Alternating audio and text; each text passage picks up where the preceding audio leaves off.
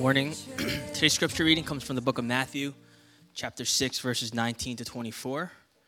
The book of Matthew, chapter 6, verses 19 to 24.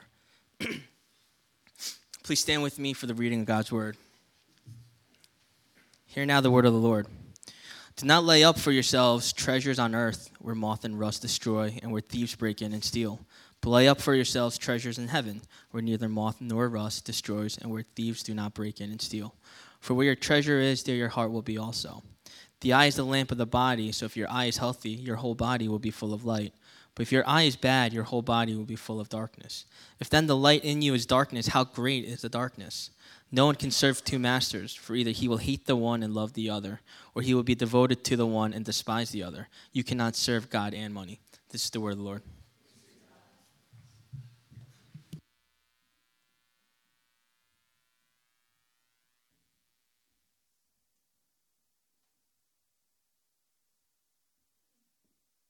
Everyone. Would you join me as we continue to worship, as we pray? Holy God, Word made flesh, would you let us come to your Word opened up to be surprised by you this morning?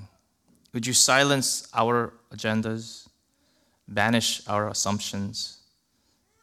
Cast out our casual detachment. Would you confound our expectations, clear away the cobwebs from our ears, and penetrate the corners of our hearts with your word? We know that you can, and we pray that you will, and we wait with great anticipation. Through Jesus Christ, our Lord, we pray. Amen. Not sure if you have heard of a name by the name of William Borden. He will, for the few who know him, be remembered as a follower of Christ. Now, he could be remembered for many different things. Um, he could have been described as a multimillionaire, he could have been described as an Ivy League graduate, but to those who know him, remember him as a follower of Christ. William was born in the late 1800s. He was to be the heir of a family fortune, the dairy company. Might have seen a carton or two at a grocery store still today. Um, uh, he left his millions and followed the call to Jesus of Jesus to reach the unreached Muslim people group in his days. Upon his graduation from high school, like many here who are looking forward to graduation and heading out to college, um, William was sent around the world for a tour. Uh, as he traveled through Europe, Asia, Middle East, God began to work in his heart and eventually called him to reach out to the lost people who had never heard the gospel. And during his trip, he wrote a letter to his parents saying he's giving his life on the mission, to the mission field. And in his Bible, he wrote these two words in the margin no reserves. No reserves. If you were to visit Cairo, and maybe one day I too will visit, um, people tell me that you can see two graves um, one grave will be that of William Borden, um, this missionary who died at the tender age of 25, giving away hundreds of thousands of dollars back in those days. And these are end of the inscription, these words remain. Apart from faith in Christ, there is no explanation for such a life. Apart from faith in Christ for this man, there is no explanation for such a life. And not too far away is another grave, grave of a young boy king. You probably have studied in your history class by the name of Tutankhamun, who was only 17 years old when he died. And in his tomb was covered with gold and more gold. You see, in um, you probably remember from your history class in ancient Egyptian belief, you are to take your earthly treasure to your next life. But those earthly riches still remain there thousands of years after his death. If we believe in Jesus and his words, as we read again today, and these are the passages Pastor Eugene preached way back, if we truly believe in his words and what he is saying about eternity, about true treasures in heaven, then we see William as the one who is indeed triumphant in life because he sent his treasures ahead instead of like Tutankhamun and people of that age who held on to it, not knowing that you, you don't take anything when you die. Many Christians dread the thought of leaving this world, especially those of us who live in North America, where we have a lot of things. If you have a lot of treasures here on earth, then dying means losing our possessions. But if we truly focus and if we're truly treasuring up things in heaven, then death is something that we ought to look forward to. But I must confess, and perhaps some of you resonate with me, that I am also a creature of my time,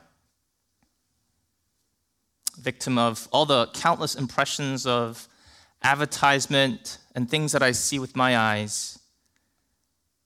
And I struggle.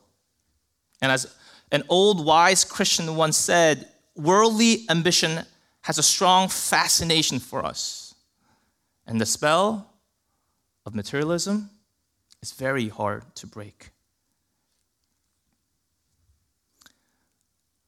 I'm especially reminded in, in the past decade or so of moving from a single room to double room to three room to see all these boxes that we accumulated as we moved. And I have to confess, you know, and the last time we moved to our current place, the movers were complaining to me. It's like, why do you have so many boxes? What are these? And I'm like, oh, they're mostly mine. and they're mostly books. I have to confess, I've, I've hoarded a lot of books in my life. And I'm working really hard not to buy any more books. Because clearly, most of those books are still in boxes now after having moved five years ago. Maybe you're not hoarding boxes of books, but perhaps we're all collecting something because it's making us feel a little more secure, a little more happy, at least for that time, when in fact it's just piled away, collecting dust. Today's passage is a passage that Pastor Eugene preached before, and we'll just, just kind of go back today and next Sunday, kind of slowing down and just going a little deeper. And if you remember, the Sermon on the Mount was a sermon that Jesus preached in front of masses, but he was directing to disciples, disciples who were focused on following him.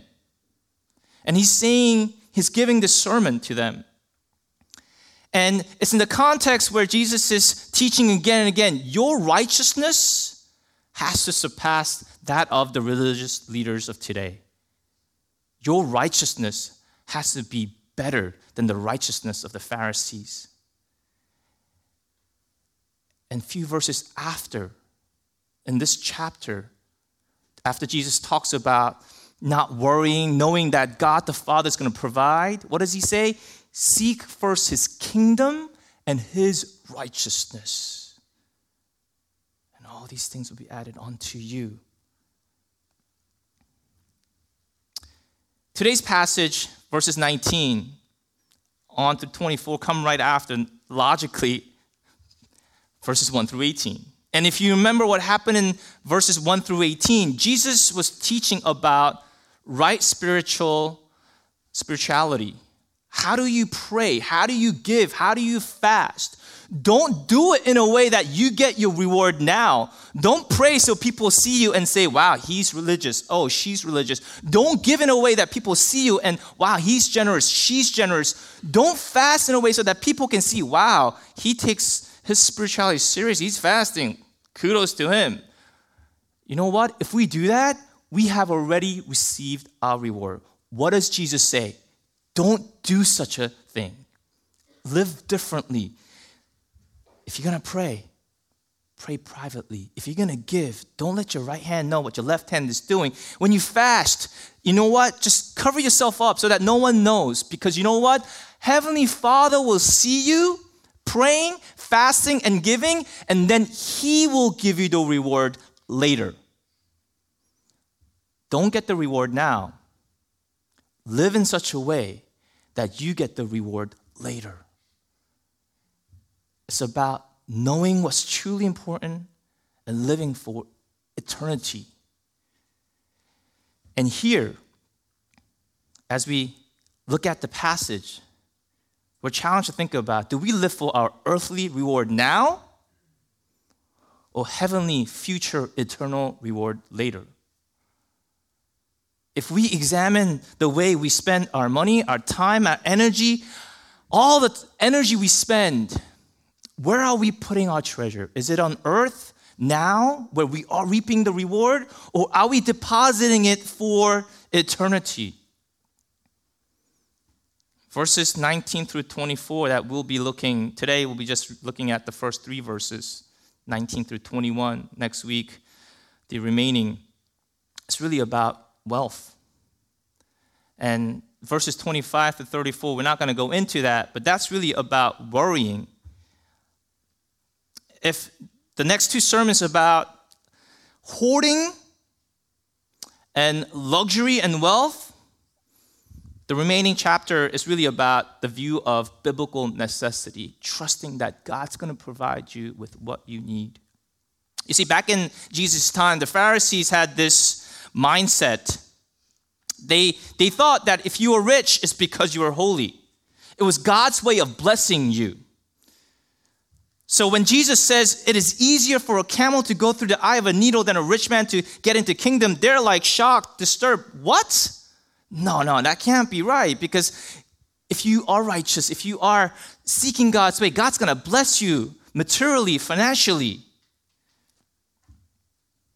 They thought of it as a divine approval. Money was blessing from God. That was their whole system. And it probably sounds like some religious system that you have heard today that still goes around that talks about wealth and prosperity. Where did the Pharisees get this? Probably going back to Deuteronomy 28. As the Israelites are coming back from the slavery and they're heading to um, the promised land,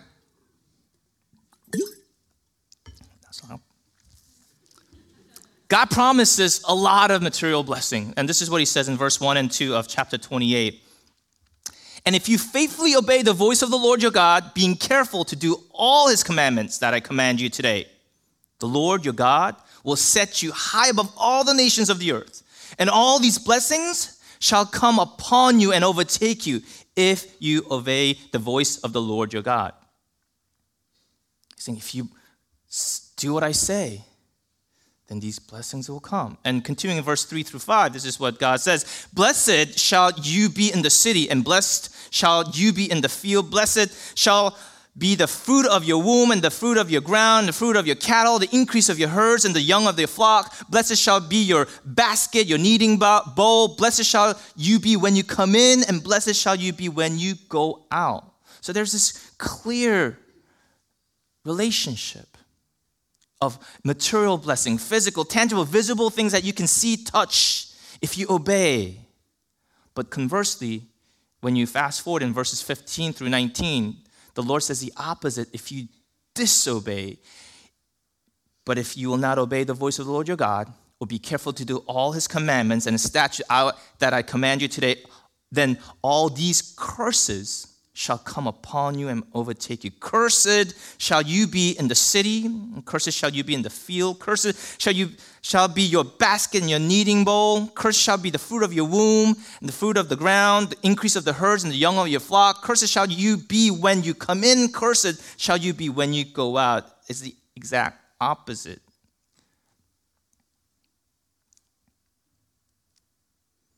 Old Testament view of money and wealth, however, it's not just from those passages. Sure, there are clearly, like what we see today, just read from Deuteronomy, favorable passage on wealth as a sign of God's blessing. But there are other passages, especially when you look at Proverbs 2, that looks riches quite critically. For example, um, Proverbs 30, verses 8 through 9 says, Remove far from me falsehood and lying. Give me neither poverty nor riches. Feed me with the food that is needful for me, lest I be full and deny you and say, Who is the Lord? Or lest I be poor and steal and profane the name of my God. Bible speaks against wealth in the way if you exploit others in Amos. And by the time we come to Matthew, when you look at and listen to what Jesus says about wealth, he doesn't have this kind of a categorical rejection of wealth. It's really about how you use it for God and his kingdom and his church. But there are still two critiques on wealth and money. And the first one has to do with, again, if you're using wealth associated oppression and insensitivity. And the second part, as we come today, has to do with how wealth and money can become a threat to our faith and discipleship. Those are real things that Jesus speaks again and again and again. And Pharisees were the very ones who were kind of lovers of money, as scripture said in Luke 16, verse 14. They were covetous. Remember, when you go back to Old Testament, out of the Ten Commandments, there are two that explicitly target against materialism you shall not steal. That's not yours, that someone else owns and possesses. You shall not covet. But these were the very things that religious leaders of Jesus' day had. They had love for money, love for covetousness. And this is the backdrop of Jesus' teaching. Because remember, our righteousness as disciples has to exceed that the righteousness of the Pharisees and religious leaders. And we need a proper biblical view of money and wealth instead of one little part with the negation of all the rest. Jesus talks about money a lot. Most pastors don't talk about money a lot, but you know what? Jesus talked about money 109 times in the Gospel of Matthew. Jesus talked about money 57 times in the Gospel of Mark, 94 times in the Gospel of Luke, 88 times in the Gospel of Matthew. He talks about money pretty much more than anything else. It is something that we as people are hard of hearing. So we come to verse 19 when Jesus is saying, Do not lay up for yourself treasures on earth where moth and rust destroy and where thieves break in and steal. He, he's talking in this context, he's preaching in this context where people are thinking believing and living this way as their expectation. It's a notable characteristic for all human societies, whether you are a African uh, pygmies who carry their backpack with everything they own, to our day and age where we collect boxes of books to boxes of our trinkets that we love, that we collect as our whatever status that we want to show people. Back in the old days, people measure with their livestocks of precious metals. Now, with the money economy, it's about acquisition of financial assets, and we show what we own. I think most of the Instagram tags attest to that. And here, Jesus is saying, don't store up treasures for yourself on earth. Um, and he's talking about continually doing it. Don't keep on storing up treasures. Um, actually, the word, the verb for treasuring um, I think only comes up three times, this verb in the New Testament, comes up twice in Matthew and once in Luke. If you fast forward to Luke uh, chapter 12, similar verses come up, um, little different, but um, this verb is used, this treasuring, storing up, it comes up in the um, context of this man who is basically hoarding. He's saving up grain after grain, and he has so much. He's thinking, oh man, oh, I have so much. I just, I need a bigger barn. I'm going to have to break this down and build a bigger one. But he didn't know that that was going to be his last day. And the Lord calls him a fool. He's hoarding, not to use, but for himself. He's, he doesn't recognize that God has blessed him. He doesn't, he's not appreciative and is sharing the blessings to those in need. He's just storing up, hoarding up for himself. And that same verb is used here. And in Luke's passage, right after, it kind of parallels the Matthew passage that we are looking through right now. God calls this man a fool because he doesn't recognize his mortality and that he can't take anything with him when he dies. Back in the old days, the main ways that they would store up treasure would be in fine garments, precious metal, grain, and etc. If you have so much garment that moth is eating it, means you're not using it. The rusting part can also refer to corroding or just, um, it usually refers to metal corroding, expensive, precious metal corroding, but it could also mean just um, corroding of grain that's not used. It probably leans toward metal, but it could also include, just like that man who's hoarding up so much grain that he has not enough space and needs to build a bigger barn. And if none of the natural ways of corrosion or decay affects to take away or dispossess you, then you have the real possibility of thieves breaking in. And this language of digging, back in those days, these are made of mud bricks, and a thief really wanted to, they could dig through. They can break in by digging a hole through the walls and steal what you have already amassed. It could all be lost. And all earthly possession, we know one day will perish, it will be gone forever.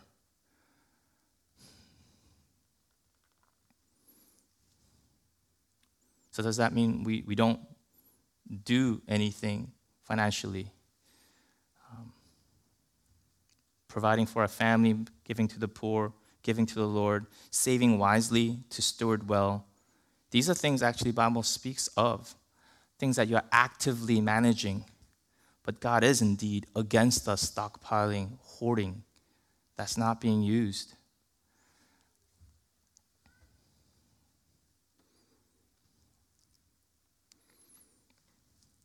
You might think, well, Jesus told that rich young ruler to give everything he possessed.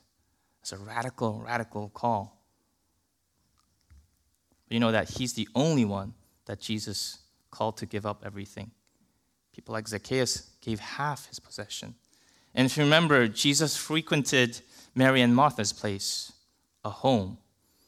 He enjoyed that home he enjoyed the food. He doesn't call everyone to give everything. The reason why that rich young man was called to give everything was because for him, his possession was the thing that held him back from following Jesus. God never condemns possessions in and of itself. In fact, just to go back to book of Proverbs, God really does encourage us to save wisely, like an ant that works hard and save for the fall. And just to go back, you know, the women were one of the first gospel patrons. If you look at, if you read through the gospel, how were the disciples' ministry funded? These women supported them financially.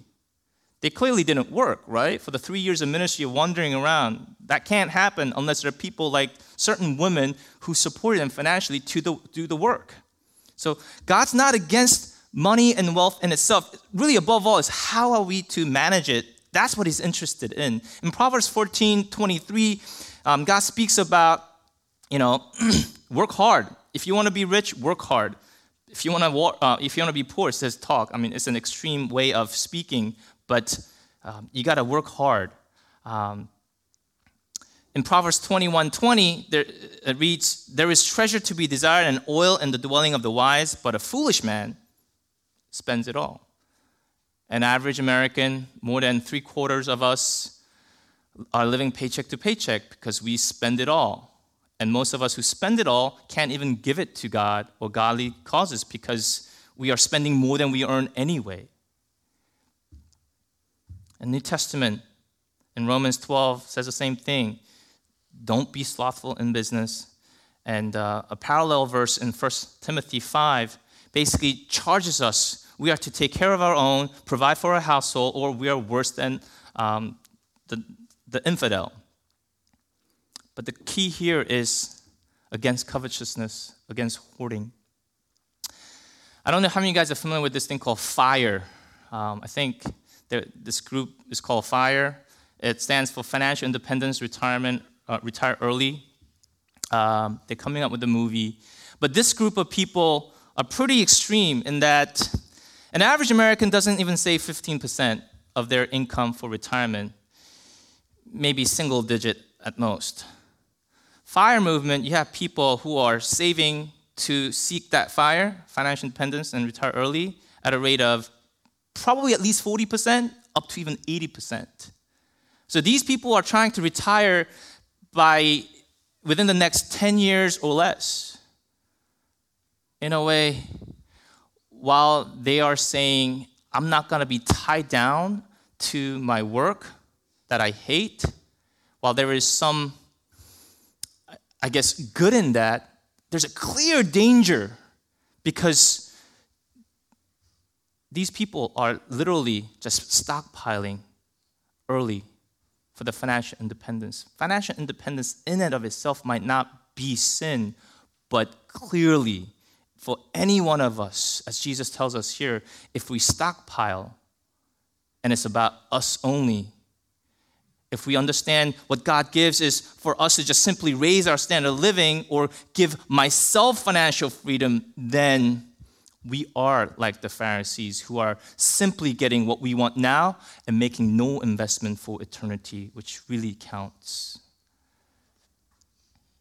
Verse 20 says, But lay up for yourselves treasures in heaven where neither moth nor rust destroy, where thieves do not break in and steal. It's an exact contrast when we make deposits, when we make deposits in earth, there's high risk, natural risk, human risk of loss. But if you store up treasures in heaven, none of that is possible. And God will be the one who will reward. God is not against us making investments. Remember, look at the verse store up treasures. It's not that God is against us storing, but it's about storing in the right place. And you know what? Look at the next set of words for yourselves. God's not against our self interest. God's calling us, you know what? Store up for yourself treasures in heaven where nothing can take it for yourselves. But again, is it in the right place? Is it just a short term, immediate return? Or is it about eternal, long term return? First week of June, we'll be showing a movie, um, we'll be announcing it later on, called American Gospel. It goes through some of the uh, prosperity uh, gospel. I want to encourage you to come. We're going to show it before our members' meeting. But um, it's an excellent movie. Um, I encourage you to come join us if you haven't seen it. But prosperity gospel, essentially, this health and wealth gospel, um, talks about the immediacy only. God blesses you so that you can enjoy it. God blesses you so that you can enjoy it. But that's never an end itself. God gives us to enjoy, but fundamentally so that we can be a blessing to others. never to simply increase our standard of living. And if we just focus on now, oh, God gave me so much, let me show the world that God has blessed me and just spend it on myself, then I have, then we have received the reward. There's nothing else for later. Remember the contrast that we've been seeing? If you pray this way, if you give this way, if you fast this way, you've gotten your reward. There's nothing else for you. If we're living in such a way where squander, we spend everything on ourselves, and we're not thinking and investing in eternity, then you've gotten what you wanted. There is no heavenly reward. That's it. Question is, do we really believe that? Question is, do we really live that out?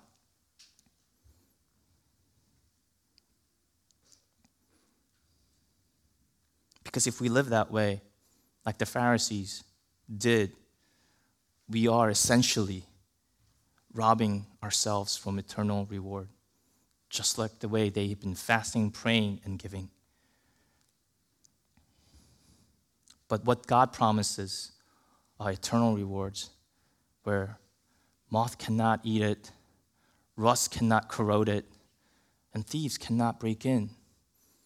This is one that is a sure guarantee with infinite return, with infinite security.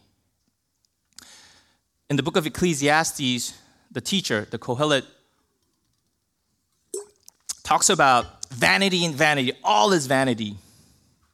He's not really saying essentially that you know things are stupid in that sense or vain in that sense, but essentially saying things of this world they don't last. They're temporal. They're like transient things that when you pass away, you can't take with. You may want to, like the king Tut did, but it's just gonna sit and rot.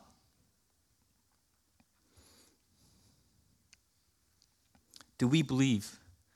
Do I believe in the reward that Jesus is speaking of? Do we believe in the reward that Jesus is speaking of? That eternal reward Jesus continues by saying, For where your treasure is, there your heart will be also. It's not just about the ultimate rewards, although ultimately that is what counts. But however, for our lifetime, things we treasure, things we're putting money, time, energy into, those things will govern your life and mine. There's nothing wrong with a beautiful house, great vacation, owning a company, a great company, um, seeking a promotion, seeking an office. Those things are not wrong or bad in and of themselves, but they're not, they have no ultimate value in and of itself. Because at the end, we can't take any of that. So the question is are we putting our time, energy, our time, talent, and treasure into things that ultimately will last? Or has something else grabbed my heart and my interest and my passion?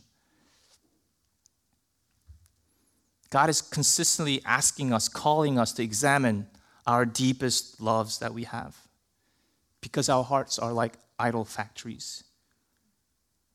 That's what it naturally does. And that's why, as Pastor Eugene preaches again and again and again, we got to come back to the gospel because our hearts are naturally bent that way. We can only stand in one position, st- straight up, but there are millions of ways we fall because our hearts are idol factories that produces, seeks things more than the giver, that enjoys now more than what he promises us. Where is the concentration and preoccupation in your life? What are you thinking about? What are you planning? Where are you putting your energy? Where are you putting your money in? Because those are the things that will pull our hearts. Where we put our treasure, our hearts, you'll find it there. I mean, think about it. If you buy some stocks, then you're going to start looking, following those stocks. It's naturally what happens. If you support an orphan in India or in Africa through compassion or World Vision, you're going to remember the people you support and you're going to think about them. You're going to pray for them. Where we put our treasure, where we put our money in, our hearts will follow. You want a bigger heart? You want God to increase in your bigger heart for His kingdom and His righteousness? Start putting money in things that last for eternity, and you will be, your heart will continue to grow in those places. If you work with a financial planner, and every good steward in some way should be working with a good financial planner, hopefully with a fiduciary, not just a salesperson, but anyway. And they'll tell you uh, to, instead of just thinking about your next three months, six months, or three years, hey, you got to think like 20, 30, 40 years from now. You got to think about compound interest. Think of long term. Don't put this in and think you're going to take it out later. And rightly, you know, most of us, you know, I think now we, we live to age like 80 and 90, and that's a wise thing.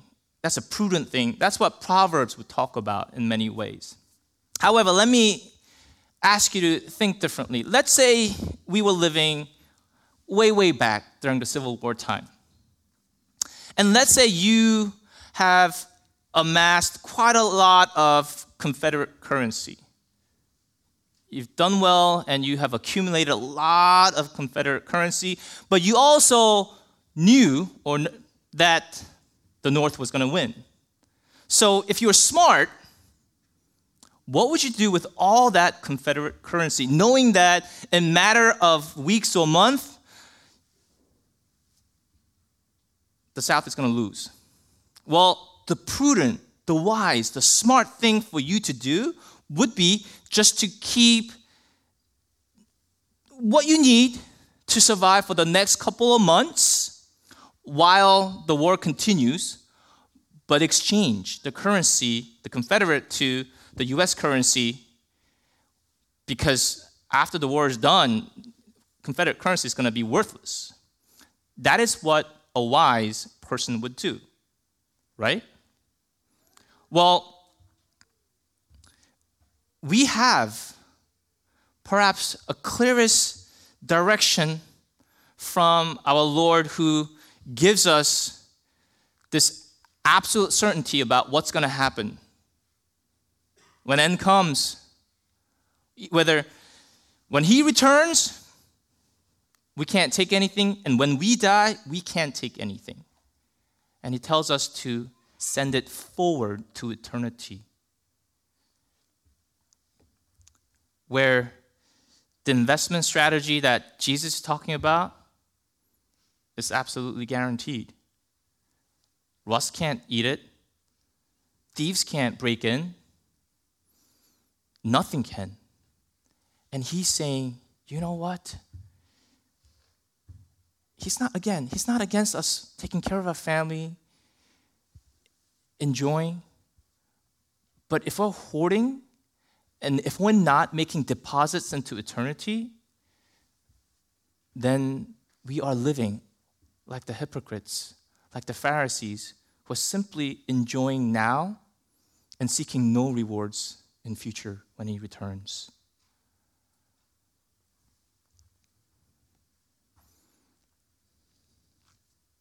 Matthew 6, 19 through 24 gives us this advice to live differently in the way we relate with our treasures and money. Jesus is telling us to transfer our funds from earth, which is indeed volatile and it's never permanent, to heaven, which is totally dependable and backed up by our Creator, Redeemer, and sustainer. If you want a heart for Apple, you can buy a stock. If you want a heart for Google, you can buy a share. But if you want a heart for God and His kingdom and His righteousness, put your treasure and your money where God is at work. Because nothing can take that away. How are you doing today? If you were to examine the way you are relating with money, this doesn't have to be about hoarding in and of itself and amassing. I think most of us are not there anyway. But even looking at how we are spending money, are we just living for now? Or are we actually investing for His kingdom? My hope and prayer as we go deeper even next week is that we journey together because I am just as in this deep water as you guys. We are attacked every day. Question is, are we vigilant? Are we seeking to grow and mature as a disciple for heavenly reward? Would you join me as we pray?